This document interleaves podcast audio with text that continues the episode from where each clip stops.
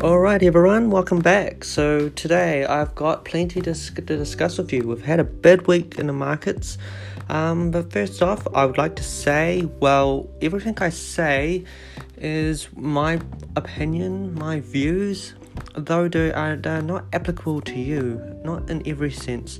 So, you are definitely advised to seek advice from a financial advisor or do something else that may not be relying entirely what I say because what I say is 100% of my views. And if you ever look at the market everyone has all their own views. Um, the thing is sometimes we're right sometimes we're not so right. Um, and if you take a look at what's happened in recent markets when markets have dropped extremely um, it's quite a it, it can be quite a worrying state but i would actually look at why the market's dropping. So market started drop to drop. Um, as you might read there's plenty of reasons why it's been dropping. Um, but for me um, it, it comes down to those main kind of fundamentals. It's all about risk and return. So what happened that changes the risk and return what changed was the US put up their interest rates. When the US puts up their interest rates, or um, basically bond rates go higher as well. So if interest rate, if you go to the bank and you get a higher term deposit rate, and you go to bonds and you get a higher rate for that as well, then all of a sudden markets are riskier compared to what you might get in in terms of a reward from the bank and bonds.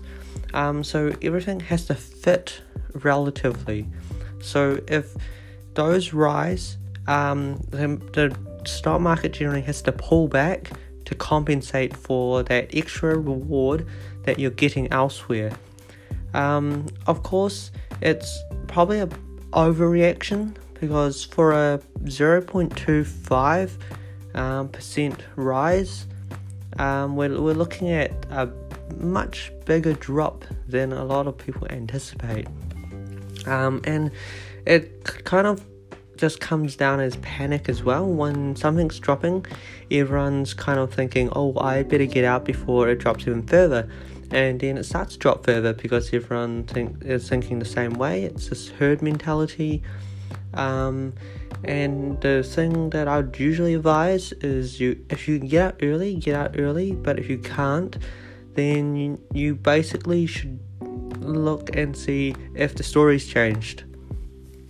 If the story hasn't changed, you might actually look at this as an opportunity to say, should I buy more? Should I double down and average out what I have? At the end of the day, if the company is still great, the only thing that's changing is the share price share price has nothing to do with the company.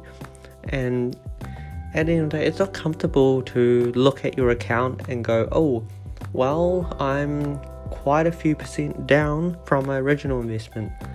Um, the thing is you have to look at why you bought the company. Did you buy for the short term or the long term? If you're buying for the long term which i always advise um, it means you can come back.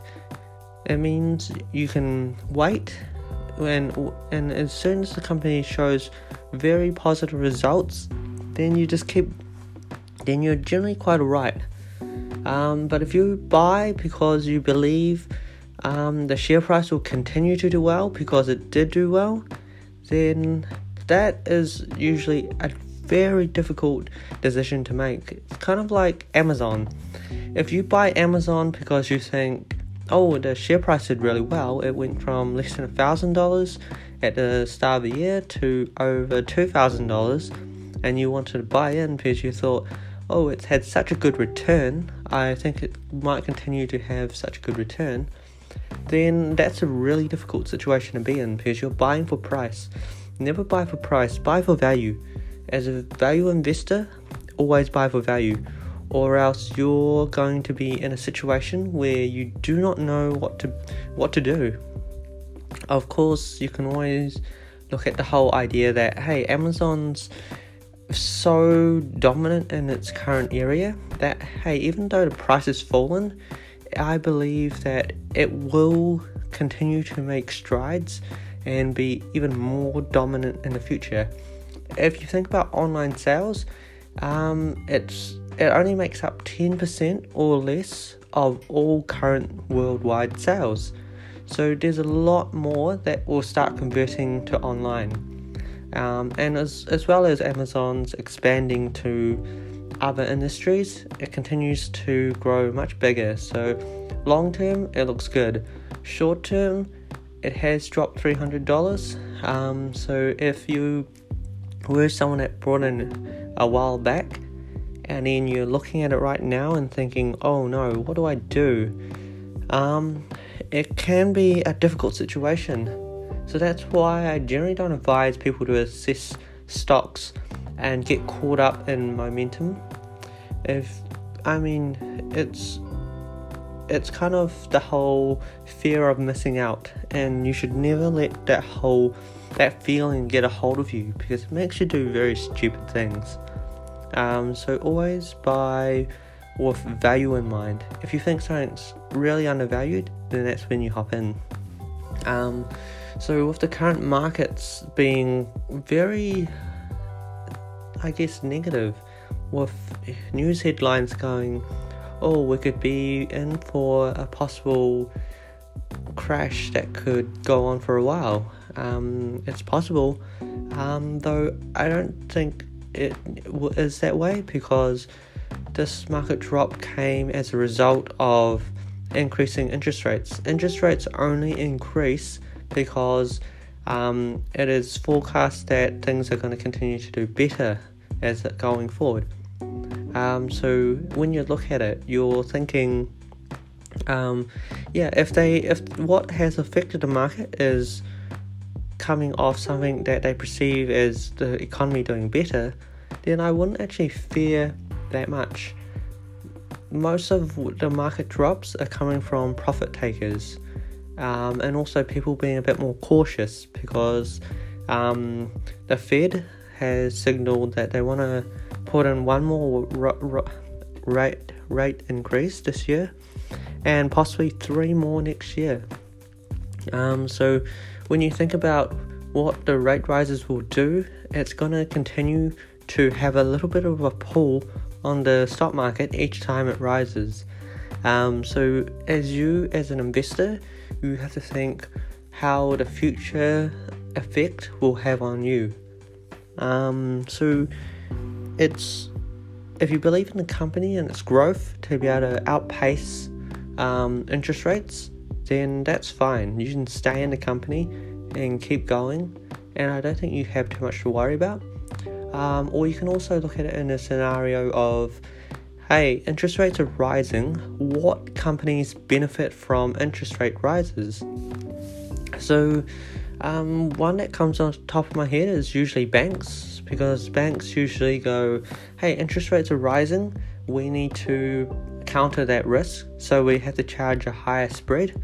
Um, usually, if you're not familiar what a spread is, it'll be um, the Fed rate will be say say we 2.25 percent, and a bank can but usually borrow at that rate um, at any usually a good amount of money that they can borrow. Um, but they have to loan it out to make profit. So they'll look at if they can borrow at 2.25 percent, um, then how much can do they have to make to justify that? And if they know the Fed is going to raise the rates, they're going to add that extra increase just to counter any future effects. But usually, that future increase that they already counter for actually ends up being as extra profits. So, usually, banks do quite well out of it. Um, though not all banks, we can't. It's it depends on how well run the, the bank is but usually it will apply for most of them. Um, so that's usually that's how I perceive it anyway. Um, so yeah, I wouldn't be in a total panic over what's happened in the last week, um, but I would just take this as a, a warning that you should never buy shares when they're at a high high premium. Um, we've actually had two two corrections lately. We had one in February, and then one recently. So that's two um, that has kind of shaken the market. Um, though I think if you look at the market in a long term perspective, it's actually um, it happens, especially how much the market's risen. Where something has risen quite a bit, I mean, it's gonna always pull back. It was always going to do that. You can't have something that rises forever without people taking profits, without people selling. If if an investor has a lot of profits, um, they're more likely to get a bit more jittery as well.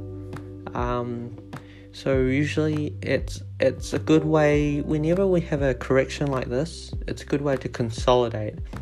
Um, you'll have old you'll have old old investors selling to new investors, and then the new investors will have a new price that they hold on to, and then they'll hold on to the next wave going up, and then after that, it's just a repeating cycle until one day it does end and one day it does collapse.